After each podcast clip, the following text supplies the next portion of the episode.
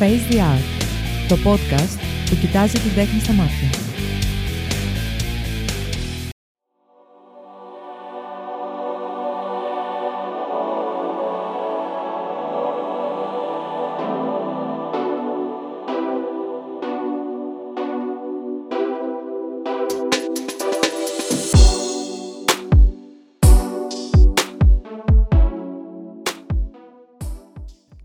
Καλησπέρα σε όλες και όλους σε ένα ακόμα Face the Art podcast, το 16ο και τελευταίο του πρώτου κύκλου.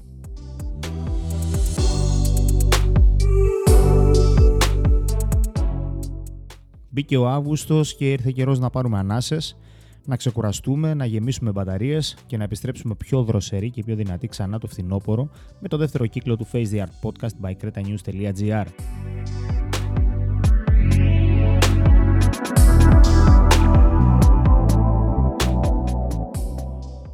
Να θυμίσω ότι το Face the Art Podcast εκπέμπει κάθε δεύτερη πέμπτη στις 6. Είναι εντελώς δωρεάν για όλους, εκπέμπει μέσα από τις μεγαλύτερες podcast πλατφόρμες όπως είναι το Spotify και τα Apple Podcast, εκπέμπει μέσα από το site μου www.filmarakis.com καθώς και μέσα από το site www.cretanews.gr στην κατηγορία Creta Pods.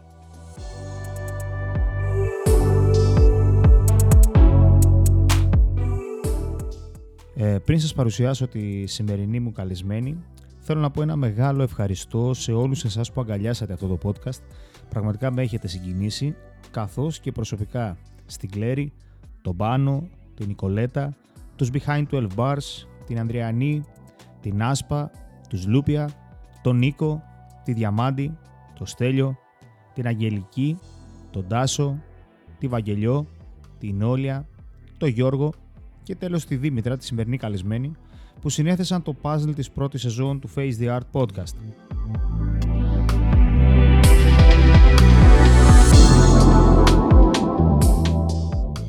Ένα τεράστιο ευχαριστώ και στο cretanews.gr που υποστήριξε και υποστηρίζει όλη αυτή την προσπάθεια έμπρακτα και με αγάπη.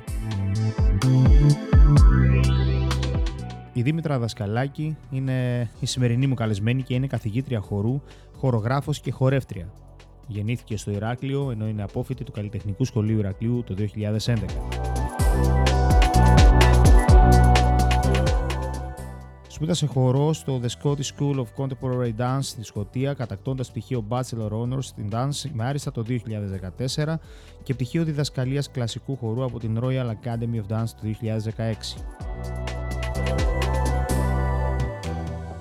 Κατά τη διάρκεια της εκπαίδευσής της στο Ηνωμένο Βασίλειο, συνεργάστηκε με αρκετούς χορογράφους και ομάδες χορού. Στο Ηνωμένο Βασίλειο έχει διδάξει κίνηση και σύγχρονο χορό στην ομάδα χορού Small Petit Klein Dance Company, ενώ στην Ελλάδα διδάσκει κλασικό, σύγχρονο και μοντέρνο χορό από το 2014 έως και σήμερα. Έχει συμμετάσχει σε παραστάσεις χοροθεάτρου και σωματικού θεάτρου όπως το Yeah Be The Bee, ομάδα χορού Φυσαλίδα το 2016, στο σωματικό θέατρο τηλεφωνώντας το Ζανκ Κοκτό το 2018 και με τα μάτια κλεισμένα το 2019 σε σκηνοθεσία Κωστή Μακάκη.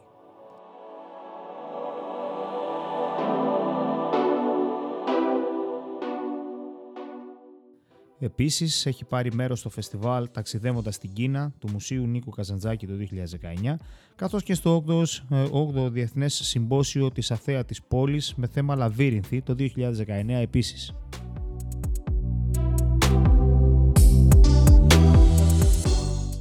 Έχει χορογραφήσει και συμμετάσχει στο Video Dance Ruins Within Ruins το 2020 σε σκηνοθεσία Λευτέρη Παρασύρη Τέλος, έχει υλοποιήσει και συμμετάσχει στην εθελοντική δράση Dance for Pink, χορευτική δράση ευαισθητοποίησης για τον καρκίνο του μαστού, το 2020 επίσης.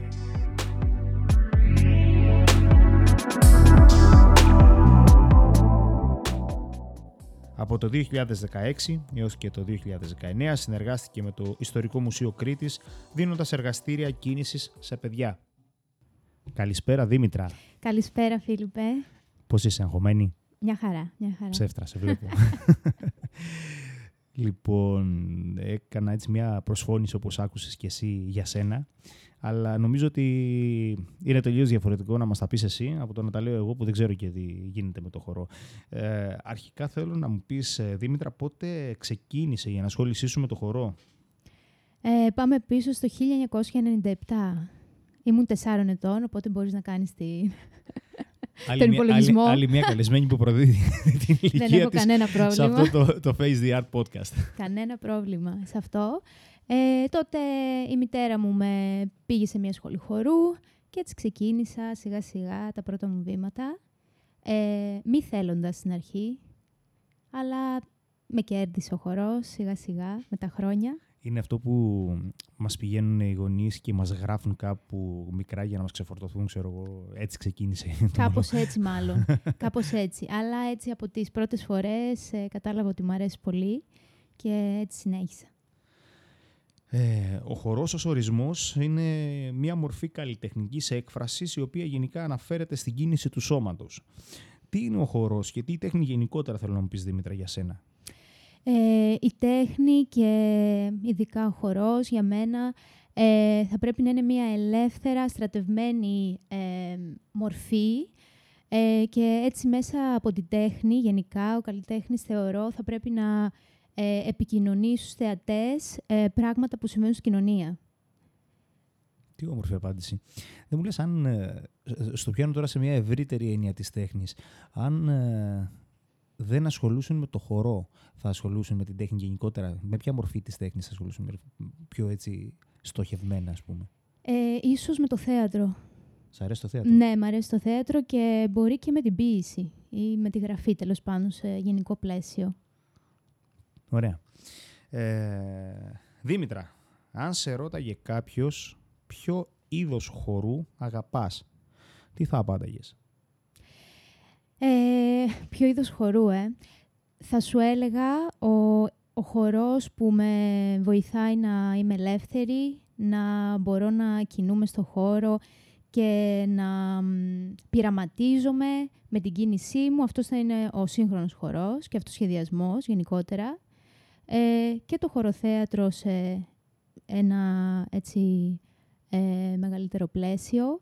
Ε, γιατί είναι αυτά τα είδη που με, που με βοηθούν να εξελίξω και την κίνησή μου, αλλά και τη σκέψη μου και το τι συμβαίνει γύρω μου και στο χώρο. Αν σε έβαζα να χορέψεις εδώ μέσα, μέσα στο στούντιο, το οποίο είναι πόσα τετραγωνικά, είναι 5-10 τετραγωνικά, ε, τι θα έκανες, θα μπορούσες; Μία από τις παραστάσεις μου ήταν σε τόσο μικρό χώρο, Ναι. οπότε οπουδήποτε, οπουδήποτε μπορώ να χορέψω, να προσαρμόσω τέλος πάντων το χώρο ε, και αυτό που έχω, το περιβάλλον, σε αυτό που θέλω να χορέψω. Παρά το χαμό που γίνεται εδώ μέσα, έτσι. Κανένα πρόβλημα. Ε, δεν μου λες, ε, Δημητρούλα, σε τι επίπεδο βρίσκεται η Ελλάδα στο κομμάτι χορός; Ε, γνωρίζω και βλέπω ότι ε, γίνονται αρκετά πράγματα στο χορό, γενικά στην Ελλάδα. Ε, σίγουρα είχε υπάρξει μια μεγάλη παύση λόγω της πανδημίας. Ε, αλλά γίνονται φεστιβ... υπάρχουν φεστιβάλ, ε, υπάρχουν παραστάσεις χορού ε, και δράσεις γενικά. Παρ' όλα αυτά, νομίζω ότι ε, υπάρχουν επίσης ε, ε, και επαγγελματικές χώρε, ε, σχολές χορού που έτσι βοηθούν να ε, υπάρξει, ε, να αναπτυχθεί ο χορός και τέλος πάντων να υπάρξει ένα ε, υψηλότερο επίπεδο. Ε, Παρ' όλα αυτά θεωρώ ότι είμαστε σε δυσμενής θέση σε σχέση με το εξωτερικό, γιατί δεν υπάρχουν χρηματοδοτήσεις, δεν υπάρχουν συγκεκριμένες συμβάσεις για τους καλλιτέχνες και για τις ομάδες χορού. Ε, και έτσι αυτό δεν βοηθάει ίσως ε, πολλούς νέους καλλιτέχνες και μ, νέες ομάδες χορού να δημιουργηθούν, να εξελιχθούν και να πειραματιστούν σε σχέση με το εξωτερικό. Δηλαδή σε μια κλίμακα από το 0 ως το 10, πού βρισκόμαστε; Δεν μπορώ να, δεν μπορώ να σου πω, δεν μπορώ να σου το πω αυτό συγκεκριμένα, αλλά θεωρώ ότι έχουμε πάρα πολύ καλούς ε, καλλιτέχνες, πάρα πολλούς καλούς χορευτές στην Ελλάδα, χορογράφους, ε, μ, αλλά σίγουρα χρειάζεται παραπάνω ε, βοήθεια και από το κράτος ε, μ, για τις, χορηγ... για τις χρηματοδοτήσεις που σου είπα και τις ε, χορηγίες, ώστε να βοηθούν άνθρωποι να, να δημιουργήσουν και άλλα παραπάνω πράγματα. Έχεις κάποιο πρότυπο εδώ στη χώρα μας; Ε, δεν, δεν, θα σου πω, δεν θα σου πω ένα. Ε, έχω διάφορους έτσι, χορογράφους που μου αρέσουν και καλλιτέχνες που μου αρέσει η αισθητική τους και το πώς σκηνοθετούν ή χορογραφούν. Τι θα συμβούλευες λοιπόν κάποιον ή κάποια τέλος πάντων που θα ήθελε να ξεκινήσει το χορό ακούγοντας αυτή τη συνέντευξη; Mm. Πες ότι εμπνέει αυτή η συνέντευξη σε ένα παιδί ναι. αύριο το πρωί και δεν ναι, ναι, ναι. να ασχοληθώ. Ε, σε ρασιτεχνικό επίπεδο ε, θα έλεγα να δοκιμάσει την κίνηση, να εξερευνήσει και να πειραματιστεί με την κίνηση. Θα του έλεγα να πιστέψει στη διαδικασία ε, του, έτσι, του, της κίνησης του χορού ε, και να το αγαπήσει προφανώς. Επαγγελματικά θα έλεγα τα ίδια ακριβώς πράγματα, να πιστέψει στη διαδικασία και θέλει πολύ αφοσίωση και δουλειά. Όπως κάθε, κάθε μορφή τέχνης και κάθε επάγγελμα θα πω. Και επίσης, ναι, να προσθέσω σε αυτό και ερασιτεχνικά και επαγγελματικά δεν έχει να κάνει, ε, ότι ο καλλιτέχνης θεωρώ ότι θα πρέπει να να παίρνει τα μειονεκτήματά του και να μπορεί να τα κάνει προτερήματα και πλεονεκτήματα. Ναι, αυτό είναι πολύ σημαντικό και συμφωνώ.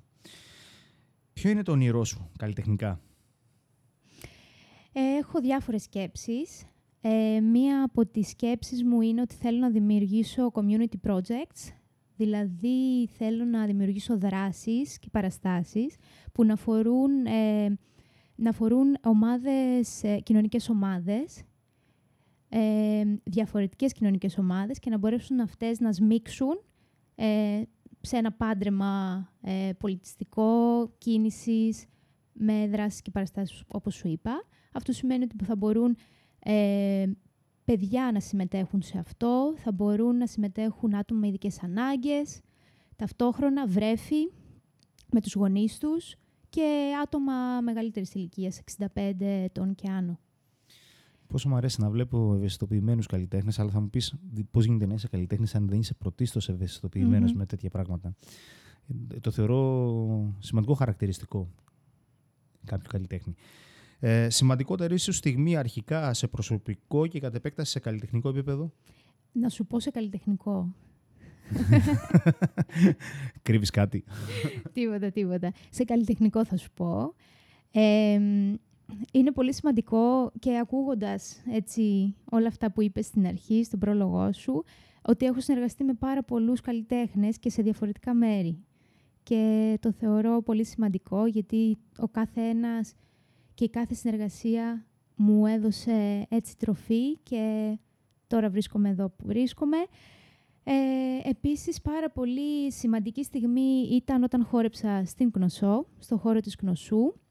Ε, Για πες γι' αυτό, δεν το ναι, ναι, ξέραμε. Ναι. Ε, με εμπιστεύτηκε η ομάδα Photo Sapiens ε, και ο κύριος ε, Κωστής, ε, ο κύριος Κωστής Χριστάκης, ο επιμελητής της Κνωσού και της Βρετανικής Σχολής, και έτσι μου προτάθηκε να συμμετέχω στην φωτογραφική τους έκθεση, την καλλιτεχνική φωτογραφική τους έκθεση, νήμα, ε, και έτσι είχα την ευκαιρία να χορέψω μέσα σε χώρους της Κνωσού. Πολύ όμορφο, ε. Πάρα πολύ όμορφο. Πάρα πολύ όμορφο. Αυτό έχει Ατμοσφαιρικό. Ατμοσφαιρικό και έχει ξανασυμβεί με την Ισιδώρα Ντάνκαν, προτεργάτρια του σύγχρονου χορού ε, θρηλυκή. Μπορούμε να δούμε κάπου αυτή την έκθεση. Εκτίθονται ακόμα τα οι φωτογραφίες ή έχει τελειώσει; Έχει γίνει, έχει γίνει έκθεση έτσι ε, για ένα μικρό κοινό στη Βίλα Ριάδνη ε, στο χώρο του ε, Evans ε, και φυσικά πιστεύω ότι σε κάποιο καιρό από τώρα θα μπορέσει να ε, ανοίξει και για το ευρύ κοινό. Τέλεια. Για να, να το απολαύσετε. Να, να, μας ενημερώσεις. Ε, βάλε μου σε σειρά προτεραιότητα στα παρακάτω. Δώσε βάση. Πρώτον, χορός. Δύο, φίλοι. Τρία, υγεία. Τέσσερα, οικογένεια. Και πέντε, φήμη αν μπορούσα, θα σου έβαζα υγεία, υγεία, υγεία, υγεία, υγεία. Δεν νομίζω να υπάρχει πιο σημαντικό πράγμα στη ζωή μας. Καταρχάς, είναι, είναι, είναι η ρίζα του να καταφέρεις να, να βάλεις όλα τα υπόλοιπα. Τα υπόλοιπα, ακριβώς. Οπότε θα σου έλεγα υγεία, οικογένεια, φίλοι, χορός και φήμη. Να σου πω την αλήθεια, ε, αν αντικαθιστούσα τη λέξη χορός με φωτογραφία, νομίζω θα έβανα ακριβώς την ίδια σειρά. Ακριβώς την ίδια σειρά. το φαντάζομαι. Πολύ σημαντικό. Ε, Πού είναι το πιο χαλαρωτικό μέρος που έχεις χορέψει ποτέ, Είναι η Κνωσός, ας πούμε, που τώρα, είναι κάπου αλλού; Ε, η Κνωσός φυσικά, γιατί όπως είπες και εσύ ήταν πολύ ατμοσφαιρική όλη η στιγμή και ε, όλη η φωτογράφηση και όλη, όλη εκείνη η μέρα ήταν φανταστική και πάρα πολύ, πάρα πολύ όμορφη. Ε, επίσης θα έλεγα χαλαρωτική και έτσι κοντά στο φυσικό κομμάτι ήταν το ενιδρίο. Η παράσταση που είχα κάνει το Yeah Be The Be ε, στο ενιδρίο Κρήτης, ε, σε, όλους του, σε όλους τους χώρους του ενιδρίου. Ήταν πάρα πολύ ατμοσφαιρική και εκείνη η παράσταση. Δεν μου λες, έχεις χορέψει ποτέ χωρίς μουσική; βέβαια, ναι. Έχω Πώς είναι αυτό, το θεωρώ πολύ, δεν ξέρω, το θεωρώ λίγο τρομακτικό. Δηλαδή να είσαι, ξέρω εγώ, στη μέση ε, του κοινού και να χορεύεις στο κενό. Πραγματικά. Ε, τρομακτικό, ε. Το θεωρείς. Για μένα είναι πάρα πολύ απελευθερωτικό, γιατί σίγουρα η μουσική ε, σου δίνει ε, κάποια στοιχεία που μπορεί να είναι και υποσυνείδητα, να τα, να τα σκέφτεσαι τέλος πάντων όχι σε πρώτο πλάνο, αλλά να τα έχεις στο μυαλό σου, στο πίσω μέρος του μυαλού σου ενώ χορεύεις. Ε, αυτό όμως που προσπαθεί ο χορευτής ε, και κάνει είναι να μπορέσει να διαγράψει και να πάει στην άκρη τη μουσική ε, κάποιες φορές που αυτό είναι όταν δεν έχει μουσική. Ε, και εμένα να σου πω την αλήθεια μου αρέσει πολύ γιατί ε, σε βοηθάει να βρίσκεσαι στο εδώ και τώρα και απλά να έχεις τη σκέψη σου και το τι νιώθεις με το περιβάλλον και εκείνη τη στιγμή στο σώμα και στο μυαλό σου. Τη στιγμή που το κάνεις αυτό το πράγμα, φαντάζεσαι ήχο, δηλαδή δημιουργείς μουσική στο μυαλό σου παρότι δεν υπάρχει, πώς το πώς γίνεται; Δηλαδή, μου είναι τόσο ξένο, εντάξει, εγώ δεν ασχολούμαι με το χορό προφανώς, αλλά μου είναι τόσο ξένο σε μένα το να αρχίσω πούμε, να χορεύω χωρίς μουσική. Δηλαδή, ναι. προφανώς θα είμαι γελίος. Δεν το καταλαβαίνεις.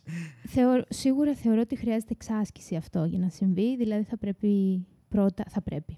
Τέλος πάντων, θα είναι πιο εύκολο. Σίγουρα κάποιος να ξεκινήσει με, με μουσική, να χορεύει ε, και έπειτα να κατακτήσει ε, αυτό που λες χωρίς μουσική. Εγώ έχω στο μυαλό μου δεν έχω μουσική στο μυαλό μου όταν δεν υπάρχει μουσική. Ε, νιώθω το σώμα μου. Δεν ξέρω αν μπορείς να το καταλάβεις αυτό που σου λέω τώρα. Νιώθω πώς αισθάνομαι. Νο, αισθάνομαι. Νομίζω το καταλαβαίνω. Δημιουργείς κάποιες εικόνες. ναι, δημιουργώ εικόνες. Δημιουργώ εικόνες και όπως αισθάνομαι εκείνη την ώρα το σώμα μου και το μυαλό μου. Έτσι λειτουργώ στην κίνηση. Χωρίς μουσική. Ενδιαφέρον ε, ασχολείσαι περισσότερο με το μοντέρνο, αν δεν κάνω λάθος, και τον καλλιτεχνικό χώρο. Ωστόσο, θα ήθελα τη γνώμη σου για τους παραδοσιακούς χορούς και την παράδοση γενικότερα. Mm. Ωραία ερώτηση αυτή. Ε, μεγαλώνοντας, καταλαβαίνω ότι είναι πάρα πολύ, πάρα πολύ σημαντικό να γνωρίζουμε τις καταβολές μας και την παράδοσή μας. Ε, και έτσι μπορούμε να συνδέσουμε το παρελθόν με το παρόν και το μέλλον σίγουρα, ε, και να μπορέσουμε να καταλάβουμε και να δημιουργήσουμε την ταυτότητά μας. Ε, αυτό συμβαίνει κατ' επέκταση στους παραδοσιακούς χορούς, ε, που μπορούμε έτσι να κατανοήσουμε το σκοπό και ε, να δημιουργήσουμε πάλι σύνδεση με το παρελθόν και για ποιο λόγο δημιουργήθηκαν οι παραδοσιακοί χοροί. Γιατί ο καθένας έχει δημιουργηθεί για κάποιο σκοπό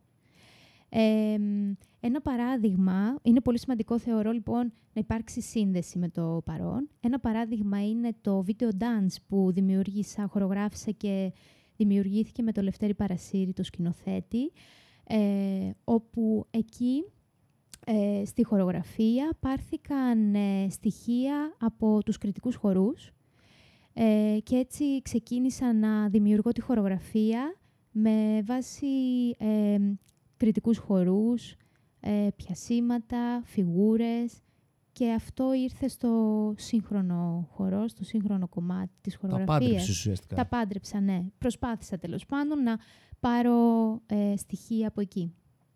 Πολύ όμορφο. Mm. Ε, ξαναγυρίζω σε αυτό που σου είπα πριν. Ε, έχω δει παραδοσιακό χορό, κριτικό χορό, βουβό, χωρίς Αυτό και αν ήταν συγκλονιστικό. Βέβαια. Άκουγες τα χτυπήματα. Ακριβώς. από Είναι το- ο ρυθμός ο ρυθμός που δίνει. Ήταν, ήταν συγκλονιστικό. Ναι. ναι. Τώρα το θυμήθηκα που Ναι, ναι, ναι, αναφερθήκαμε ναι, στην ναι, ναι. παραδοσιακή μουσική. Και, κα- και φυσικά είναι πάρα πολύ σημαντικό να υπάρχει σεβασμός σε αυτό και Ξεκάθαρα. Ναι. να υπάρχει σεβασμός στην παράδοση και έτσι να, ε, να γίνεται ε, με, πολύ προσο- με προσοχή και να συνδέει έτσι τις ε, νέες ιδέες των καλλιτεχνών παίρνοντας στοιχεία από αυτό.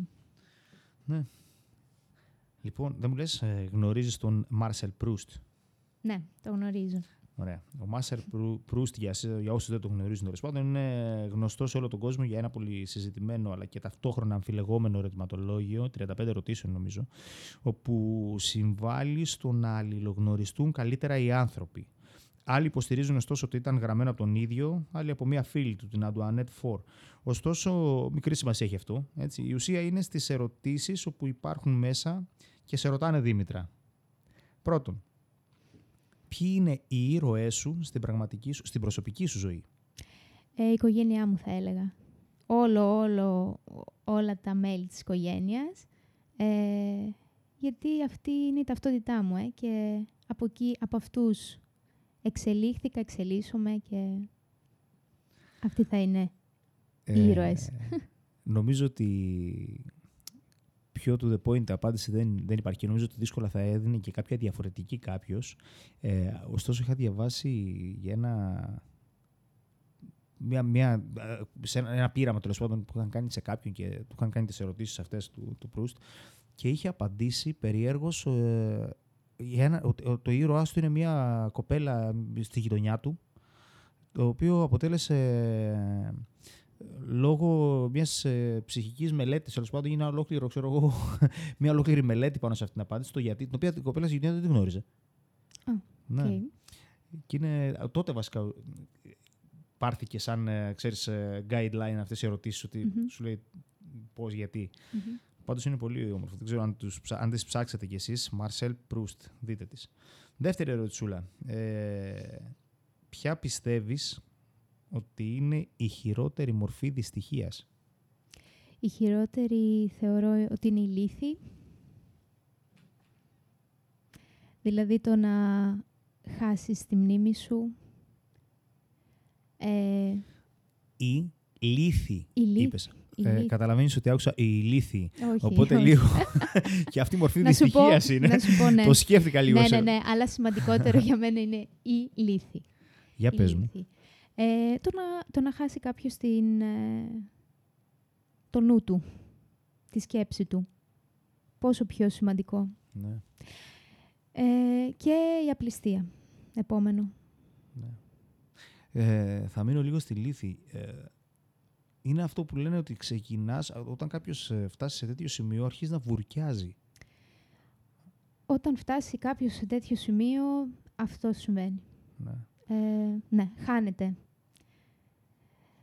Αν, ε, ερώτηση τρίτη, αν πέθαινες λέει και ερχόσουν ως άνθρωπος ή ως ζώο, τι θα επέλεγες; Και θέλω να μου πεις και γιατί. Μμμ, Και γιατί. Αυτό είναι δικό μου συμπλήρωμα. Ε, ως ζώο θα ήθελα να ερχόμουν. Τι ζώο; Δεν, α, δεν ξέρω. Αστακό θα σου λέγα, από το λάνθιμο. ε, δεν ξέρω τι ζώο. ε, αλλά ξέρω ότι, εντάξει, ήρθα μία φορά ως άνθρωπος. Ε, κάνω, θα κάνω, έκανα ό,τι μπορούσα. Ε, νομίζω τα ζώα είναι πιο ευαίσθητα, Πιο αγνά σίγουρα. πιο αγνά και σίγουρα δεν βαραίνουν το πλανήτη μας. Τεράστιος καλλιτέχνης ο Λάνθιμος φωνής. Βέβαια. Τον λατρεύω. Φανταστικός. Ναι, ναι. Ε, Δήμητρα, ποια είναι η δική σου ιδέα της τέλειας ευτυχίας; Ξαναπάω πίσω, Φίλιππε, στο, στην υγεία. Πάω πίσω στην υγεία και ε, να έχεις ανθρώπους που που αγαπάς και σε αγαπούν. Δεν υπάρχει κάτι... Πάρα καλύτερο. πολύ σημαντικό αυτό που είπες και η μεγαλύτερη μου φοβία σε προσωπικό επίπεδο είναι να φτάσω σε σημείο, να, κάνω, να, να καταφέρω να φτάσω σε σημείο να, να μην με αγαπούν άλλοι άνθρωποι. Και δεν μιλάω, προφανώς δεν μπορούμε να είμαστε αρεστοί σε όλους. Αλλά το να μην ε, να, να, να εκλαμβάνεις, ας πούμε, απέχθεια ή ξέρω εγώ, να μην εκλαμβάνεις αγάπη, αν θες καλύτερα. Ναι. Είναι πολύ. Είναι, νομίζω ότι χειρότερο μπορεί να συμβεί κάποιον άνθρωπο. Θεωρώ όμως ότι είναι δύσκολο από έναν άνθρωπο που μπορεί να αγαπήσει να συμβεί αυτό. Ακριβώς. Οπότε, αν μπορείς να αγαπήσεις, αν μπορούμε να αγαπήσουμε, νομίζω ότι αυτό έρχεται αντιστρόφως. Όχι ότι, το, ότι μπορώ να το αναζητώ αυτό, να με αγαπήσουν, αλλά όταν αγαπάς, νομίζω αντιστρόφως έρχεται πίσω σε σένα. Ναι, συμφωνώ. Ε, πριν κλείσουμε, θέλω να σε ρωτήσω και τη γνώμη σου, να μου πεις ε, αναφορικά με τα όσα συμβαίνουν ε, στο καλλιτεχνικό στερέωμα. Το έχω ρωτήσει και σε άλλους καλλιτέχνες, απλά επειδή ε, σε βλέπω και το ξέρω ότι είσαι ευαισθητοποιημένη σε τέτοια θέματα. Θα ήθελα λίγο τη γνώμη σου αναφορικά με τις υποθέσεις ε, Λιγνάδη, Φιλιππή, το οποίο πραγματικά και αφού αναφέρθηκες και στο θέατρο, όχι απλά ε, συντάραξαν την ελληνική κοινωνία γενικότερα, έτσι, αλλά πόσο μάλιστα στον χώρο του θεάτρου, το οποίο υποσυνείδητα στο μυαλό μας έχουμε αυτούς τους ανθρώπους ως κάτι... Ε, ε, ε, πόσα, πόσες σκέψεις μικρών παιδιών γκρεμίστηκαν και αυτών που παρακολούθησαν από πίσω ότι κάποιους είχαν ενδάλματα, έτσι. Ότι ξέρεις κάτι, αυτοί τελικά δεν είναι τίποτα διαφορετικό, αλλά είναι στη χειρότερη τους έκβαση ως άνθρωποι. Και είναι, είναι σε αυτούς που υποσυνείδητα τους βάζουμε μέσα στο σπίτι μας, γιατί η τηλεόραση, ειδικά, έτσι, το θέατρο. Ε, ποια είναι η γνώμη σου; Ε, πρώτα απ' όλα, για να έχει κάποιος ένα ίνταλμα, θεωρώ, θα πρέπει να τον ξέρει προσωπικά πολύ δύσκολο αυτό να συμβεί στους καλλιτέχνες, το καταλαβαίνω, και σε όλους τους ανθρώπους, έτσι. Ε, δεν συμφωνώ απόλυτα σε αυτό, θα σας εξηγήσω μετά ναι, ναι, ναι. της σκέψης ε, θεωρώ ότι ήρθε αυτή η στιγμή και συνέβησε ό,τι συνέβησε. Ε, καλώς και έγινε. Και καλύτερα που έγινε έτσι και ας κάποιοι άνθρωποι απογοητεύτηκαν, ε, συχάθηκαν αυτούς τους ανθρώπους. Ε, έπρεπε να γίνει. Καλώς και έγινε τώρα. Γιατί από εδώ και πέρα θα μπορέσουμε, πιστεύω... Ε, να μην κρατάμε το στόμα μας κλειστό. Ακριβώς. Και ότι πλέον, ε, ναι, αυτό, θα μπορέσουμε όλοι να μιλάμε, θα είναι πιο εύκολο, θα έχουμε στήριξη περισσότερη και θεωρώ ότι αρχίζει σιγά σιγά, σιγά σιγά να καθαρίζει λίγο το τοπίο από αυτούς τους ανθρώπους. Δυστυχώς όμως, Φίλιππε, ε, δεν είναι μόνος στο καλλιτεχνικό ε, τομέα αυτό. Προφανώς. Και δυστυχώς δεν έχουν υπάρξει έτσι και στους άλλους τομείς. Ε, δεν έχει υπάρξει διαντιμετώπιση.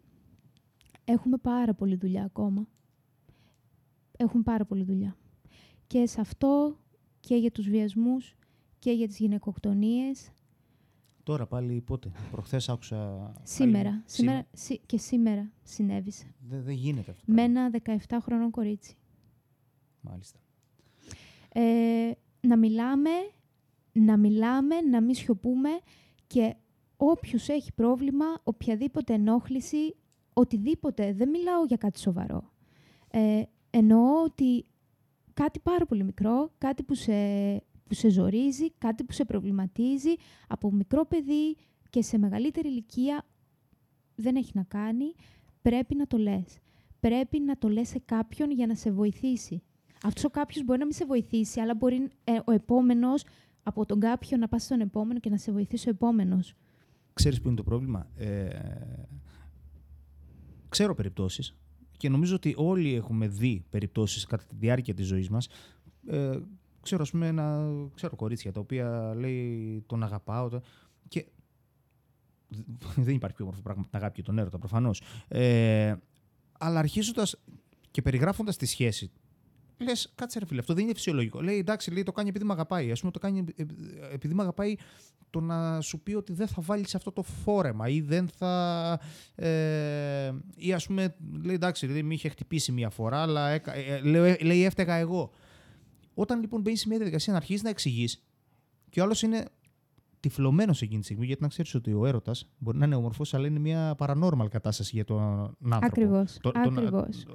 Μπαίνει σε μια άλλη διαδικασία. Ακριβώς, ακριβώς. Οπότε είναι ναι, πολύ ναι, ναι, δύσκολο λοιπόν να αντιληφθεί η χ κοπέλα και το χ αγόρι. Μην το βλέπουμε λίγο μόνο. Βέβαια, έτσι. βέβαια, βέβαια. είναι και για τα δύο γέννη. Ακριβώς. Ο χ άνθρωπος τέλος πάντων να αντιληφθεί τον βιασμό που υφίσταται. Και μην μπερδεύεστε, παιδιά. Βιασμός δεν είναι μόνο. ε, Υπάρχει βιασμός ψυχής. Ψυχο... Βέβαια, ψυχολογικός, σωματικός, νοη... νοητικός. Ε. Ακριβώς. Οπότε πρέπει πρώτα απ' όλα να αντιληφθεί ότι με μια καθαρή σκέψη, γιατί ξαναλέω, στον έρωτα είναι δύσκολο να το. και σε συνήθεια. Πάρα πολλές περιπτώσεις Αυτό είναι ήθελα να πάρα σου πολλά πω. χρόνια Αυτό μαζί ήθελα να σου κάποιοι. πω. Είναι συνήθεια. Και δεν έχει να κάνει με το χαρακτήρα της κοπέλας ή του αγοριού. Ε, γιατί έχουμε δει, και εγώ έχω ε, παραδείγματα που έχουμε δει ότι το άτομο έχει πολύ ισχυρή προσωπικότητα, έχει ισχυρό χαρακτήρα, είναι πολύ δυναμικός, δυναμική, αλλά σε αυτή την κατάσταση που λες, που είναι η σχέση, ε, αντιδρά πολύ διαφορετικά. Ναι, ναι, Μπαίνει ναι. σε, άλλη, σε άλλο mode, σε άλλη συνθήκη. Αν βάλεις τα ίδια τα άτομα που περιγράφουμε αυτή τη στιγμή και τους περιγράψεις την ιστορία τους σαν κάποιου τρίτου, θα μπορούν να αντιληφθούν ότι αυτό δεν είναι φυσιολογικό. Δεν είναι φυσιολογικό και θα το αντιληφθούν παραπάνω περνώντας τα χρόνια και φύγουν από αυτή την κατάσταση. Ακριβώς. Και για να κλείσουμε, ε, επειδή έχουμε φτάσει και στο μισάωράκι μας, ε, πόσο πιο δύσκολο όμως είναι, αν μιλάμε τώρα για ενήλικα άτομα, να μπορούν να μιλήσουν και παρόλα αυτά να μην μιλάνε, πόσο πιο δύσκολο είναι για ένα παιδί, στην περίπτωση του Λιγνάδη που αναφερθήκαμε πριν, να μπορεί να μιλήσει και να πει αυτά που συμβαίνουν. Ακριβώς. Ακριβώς. Πρέπει να Χρειάζεται είναι δίπλα οι θάρρος, γονείς. Θάρρος, γονείς, ε, αδέλφια, φίλοι. Μακάρι να υπάρχει ένα υποστηρικτικό περιβάλλον και να νιώσουν τα παιδιά, γιατί είναι πάρα πολύ δύσκολη ηλικία. Ε, είτε είσαι παιδί, είτε είσαι έφηβος, ε, είτε, είτε και ενήλικας να είσαι. Να είσαι νέος άνθρωπος, είναι πολύ δύσκολο να μιλήσεις. Χρειάζεται υποστήριξη. Υποστήριξη. Έτσι. Πού την πήγαμε την κουβέντα, δεν πειράζει όμως. Δεν πειράζει. Είναι πολύ σημαντικά Ακριβώς, αυτά. ακριβώς. Λοιπόν, Δημητρούλα, σε ευχαριστώ πάρα πάρα πολύ. Και εγώ ευχαριστώ Ε, πολύ. Ήταν πολύ όμορφη κουβεντούλα. Ε, περάσαμε ένα όμορφο μισάωράκι. Το τελευταίο του πρώτου κύκλου του Face the Art, παιδιά, δεν το πιστεύω ότι τέλειωσε η πρώτη σεζόν, ας το πούμε έτσι. Σαν, σαν, πώς το λένε, σαν σειρά του Netflix αισθάνομαι αυτή τη στιγμή. Ε, θέλω να σας ευχαριστήσω ξανά μέσα από την καρδιά μου που φτάσατε, το, εσείς το φτάσατε, το Face the Art εκεί που έφτασε, δεν το περίμενα όταν ξεκίνησε όλο αυτό, ε, που δώσατε ε, ζωή και δικαίωμα στο Face the Art να κάνει δεύτερη σεζόν, ε, που βοηθήσατε το Face the Art να εκπέμπει μέσα από τις μεγαλύτερες podcast πλατφόρμες στον κόσμο, όπως είναι το Spotify, το Apple Podcast, ε, να έχει την στήριξη και την υποστήριξη που έχει. Να θυμίσω, για ιδεολογικούς λόγους, το Face the Art θα ήταν, είναι και θα συνεχίσει να είναι εντελώς δωρεάν και για όλους, αρκεί να έχετε ένα λάπτοπ, ένα κινητό τηλέφωνο και μια σύνδεση Wi-Fi. Ε, σας ευχαριστώ πάρα πολύ. Ευχαριστώ το cretanews.gr που το αγκάλιασε και το πήρε όλο αυτό και εκπέμπει και μέσα από το site του cretanews.gr στην κατηγορία Creta Pods. Ε, θα επανέλθουμε καλώς εχόντων των πραγμάτων τέλος ε, Σεπτέμβρη με τη νέα σεζόν, αλλιώς αρχές του Οκτώβρη. Θα ενημερωθείτε από τα social media. Ε, σας ευχαριστώ και πάλι μέσα από την καρδιά μου και όλους και όλες οι οποίες συμμετείχατε στην πρώτη σεζόν και θα πω απλά εις το επανειδήν. Σας ευχαριστώ πολύ πολύ. Καλό συνέχεια, καλή συνέχεια καλοκαιριού.